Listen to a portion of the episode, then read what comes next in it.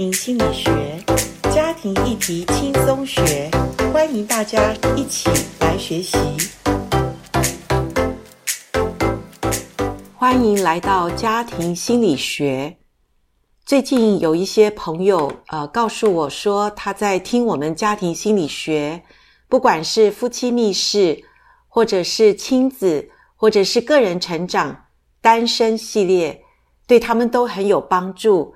我也很开心的知道，我们这个家庭心理学能够对不同的人士有一些呃多少的帮助。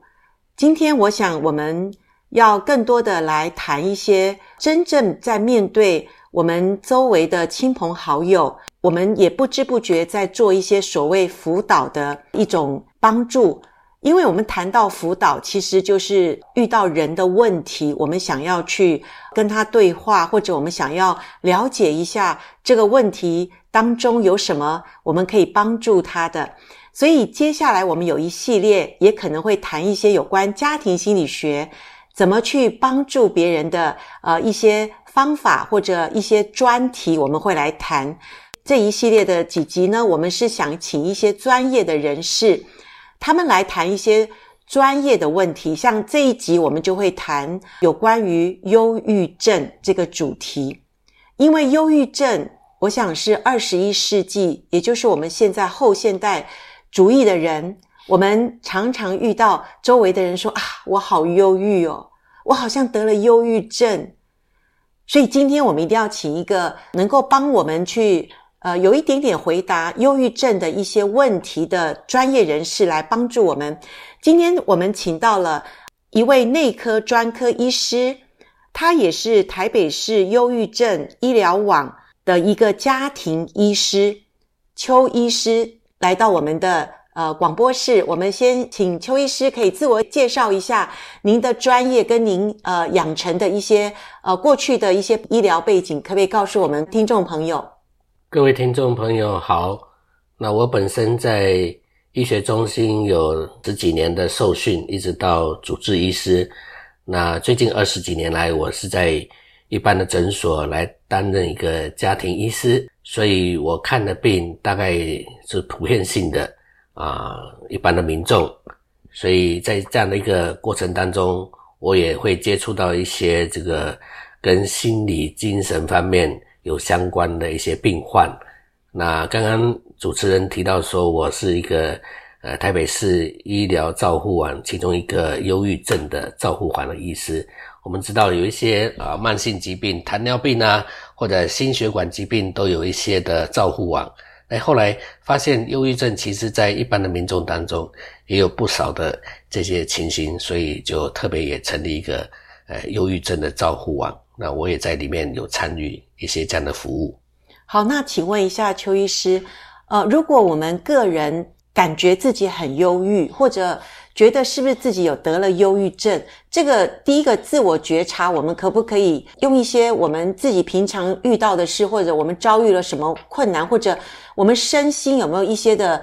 嗯，很明显的一些让我们可以觉察哦，我可能得了忧郁症的一些症状，或者我可以了解一下我是不是真的有生病了这件事。想到忧郁，大概大都讲到说，诶，就是心情不开心嘛，对不对？就是忧郁啊。但是忧郁只是一个负面的情绪，并不表示说你有忧郁症啊。比如说我们会有焦虑啊，圣经也说啊，我们要将一切忧虑卸给神嘛。那所以你忧虑或者忧郁，并不是呃你不好，也不是说你不行，不是是不是一定生病。对，它是一个负面的情绪。OK 啊，但是这个如果说你的情绪啊、呃、一直会演变成没办法让你快乐起来，而且超过两个礼拜以上，那这个你就要小心了。如果因为忧郁症本身它有五大的一个表征。好，那待会儿我们会再来谈一谈。OK，也就是说，我们人的情绪本来就是像天气变化一样，有时候晴天，有时候阴天，那有时候开心，有时候会有忧郁的感觉。那这个是人之常情，这样讲嘛？听你刚刚这样说，是的。可是你刚刚讲到一个两个星期是一个诶重要关键哦，嗯、是不是说这两个星期我经常的、经常的，就是感觉提不起劲来，或者我经常感觉不快乐、不开心，我一直有一些不好的想法，这些东西持续两个礼拜，是不是就是第一个我们要警觉的一个灯一下亮黄灯或者亮红灯，要告诉我们可能我们陷入一个要生病的症状了，是这样吗？是的，因为我们知道这个造物主给我们在这个创造的人体心理生理方面哈。啊、有一个机制可以自然恢复的能力，包括你身体的疾病啊、那关于这个。负面的情绪，譬如说，有些人家属去世啦，甚至有些人可爱的宠物也不幸的过世了，啊，你会伤心，呃，会难过，会哭泣，会睡不着，这些都是很正常的现象。可是他在两个礼拜以后，应该都会有一些啊机制可以让你自然的恢复，比如参加一些的追思礼拜啦，或者一些的活动，或者一些纪念的仪式，或者有些好的支持系统，你的朋友、家人陪伴你去度过的难关，大部分的人两个礼拜都会啊、慢慢的就是恢复到自然的情绪的一个啊阶段。如果你再持续两个礼拜都没办法恢复的话呢，恐怕你就要去寻求专业的呃这个诊断啊、看看是不是真的有忧郁症。好，谢谢。那让我们更清楚，就是说，如果我自己呃，就说感觉最近发生了一个重大事故。呃，我心里非常的低落，而且这个低落一直让我很不开心、很难过，而且每一天想的都是不好的，一直持续两个星期以上。然后别人也看我说我可能有一点问题的时候，这时候我们可以去找一些专业医师去去询问，或者到底检查我是不是生了病。那我呃周遭有一些朋友告诉我说。呃，他们自己可能是教会的小组长，或者他是一个专门呃关心别人，别人也知道他很有爱心的人。他在遇到一些就是有人跟他讲一些他不开心的事，而且讲的可能就讲起来就哭了，或者或者一直跟他持续的好几天都说他真的很痛苦，他真的有时候甚至说啊活得没意思。那这时候。呃，这些来询问我的人会说：“那老师他到底是不是得了忧郁症？”所以想请问一下医师，就是说，呃，如果我们是一个助人者的角色，我们可不可能有一些比较呃快速，或者让我们可以问一些对的问题，就可以知道，诶，他是不是真的可能有一些生病的现象？那我们可以就是转介或者告诉他说：“诶，劝他可能看看医生会比较好。”好。那不管是对我们自己的评估，或者是我们想要帮助的周遭的朋友亲友，那忧郁症它五大临床表征，我们一定要了解，因为它不是只有在某些让情绪刚刚讲到的一些低落的情形，它有分五大症状。第一个就是像精神症状，包括里面什么呢？情绪低落啊，焦虑啊，沮丧、悲哀，容易发怒。那第二大类就是思考的症状。他在思考方面会悲观啊，呃，不会有乐观的一些想法，失去自信，还有罪恶感，呃，无助的感觉，无盼望，甚至有自杀的意念啊。那第三个症状呢，是自律神经的一些症状，比如他感觉胸闷闷，也心跳很快，心悸，或者甚至便秘，或者是有时候反而会拉肚子、腹泻。啊，第四大症状是一般身体的症状。诶，有些忧郁症人，他会觉得啊，他头痛，莫名其妙的头痛，腰酸背痛，很容易疲累，然后倦怠等等。那最后生理需求方面的症状，譬如他容易失眠，或者甚至说睡很多，睡到下午都不起床，啊，赖在床上，或者食欲减低，哈，吃不下，那甚至有些用饮食来暴饮暴食。啊，这种来表现，那当然一些性欲的一些减退，那性功能障碍等等，这是五大临床表征。那整理起来呢，呃，可能刚刚大家都都觉得不太容易记起来，我就把它分成，就是说，忧郁症有九大症状，那九大症状里面又可以分成什么？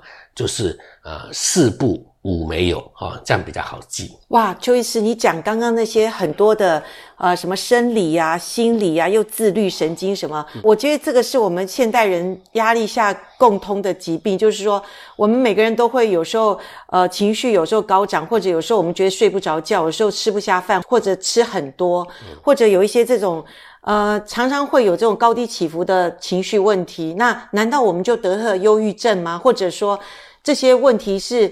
呃，可以自动调整好，还是说如果每况愈下，我们就可能要小心？那能不能给我们一些？一般人，那因为你医生，你的那种判断比较是专业，可是我们一般人遇到周遭的人就告诉我们，哦，他最近就是活不下去，他觉得很困扰，他觉得很多痛苦的事，难道他就得忧郁症吗？可不可以很快速？所谓快速，就是说他讲了很多他的身心症状的时候，我们问一些问题，是觉得是。真正可以比较快速判断，而且可以告诉他你可能生病喽，嗯，你要不要去看看医生？嗯，这种问题可不可以告诉我们怎么帮助别人，让我们帮助那些可以助人者，可以知道怎么去问对问题的一些重要的问题，可以吗？可以的。那刚刚所提到五大临床症状，是因为啊，呃，越多的里面症状，呃，就是。就表示说你符合的话，就是忧郁症的啊机会比较大嘛。所以也不是说你有一两项腰酸背痛、心悸、胸闷，你一定是忧郁症，不是，那是等于可能自律神经失调，自律神经失调也是另外一种的疾病哈。那我把它浓缩起来，就这些里面啊有九大症状，我们必须把它啊明确的知道说这个是忧郁症必须的条件。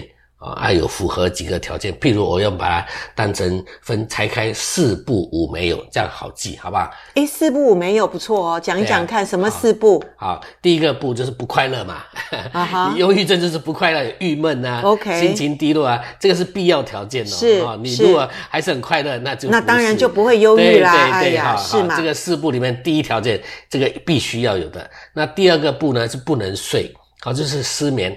那当然，刚刚所提到也有可能睡，或者睡很多，睡很多，一直觉得睡不饱，他没有活力，对对.那个就是赖在床上哈。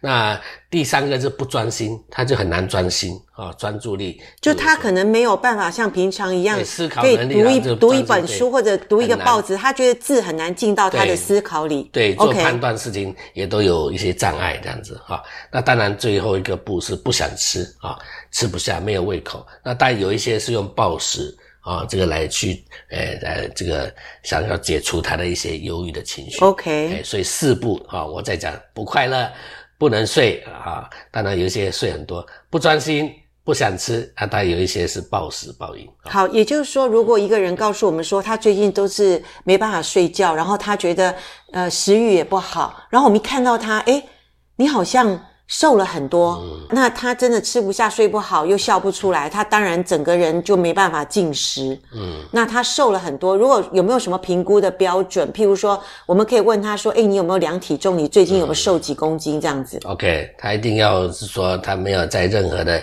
呃减肥的刻意的情况之下啊，然后他莫名其妙的呃这个瘦，但是也不能说他一定有抑郁症。因为有一些慢性疾病啊，糖尿病或者是癌症啊，或者是其他的呃营养不良的问题，它也会造成他的呃体重减减轻嘛。所以我的四步里面只是提到说有这个四步，还有五没有。嗯哼，好，五没有还要再这样加上去。五没有里面有一个第一个很重要，没有兴趣。好，他会失去很多的兴趣的东西。好，他的嗜好。啊，他的这个包括他的性能力、性功能障碍哈，这个第一个没有兴趣，还有第二个没有活力，就是整天都想躺在床上，体力变得很差。再来第三个没有自信及价值感啊，第四个没有精力啊，没有精力就是精神运动会迟缓或者激动，就是思考动作会变得缓慢。那当然最后一个五步就是没有生存的意志力。啊、就是没有价值感，因为这我不如别人呐、啊，我活在地上干嘛啊？不倒不如我我走了就算了啊！生存下来是干嘛呢？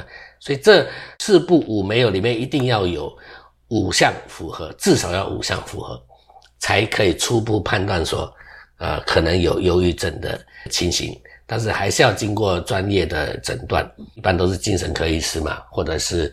呃，比较有经验的临床的心理师，他可以做判断。所以你的意思是说，如果一个人告诉我们说啊，最近好无助哦，然后呃，觉得活得没有意思，然后觉得什么事情都不想去动，然后觉得自己呃很没有价值感，可是他一样可以吃，可以呃生活，就是工作都还可以啊，睡觉也还好。那但是。呃，只是觉得自己最近呃心情很很郁闷，然后什么东西都没有活力，然后觉得自己活得没价值。可是还没有到那五项刚完全达到的话，那只是他有一点，就是我们说情绪比较忧郁一点，不开心，但是还没有到达可能生病的症状。对，所以我们会有请一些比较。呃，有兴趣去帮助别人或者自己想要测试的，我们有一个叫做简单式的心情温度计。诶，心情温度计好像看起来可以哦。对，怎么样？那个心情温度计可以先来做评估，是不要马上说啊，我我是是不是得了忧郁症，或者诶你你已经有得忧郁症，不能随便老给人标签嘛，是也不要自我贴标签。当然，当然，那你要自己评估你的心理是不是健康。那有一个叫做心情温度计，我觉得它很简单，五个问题。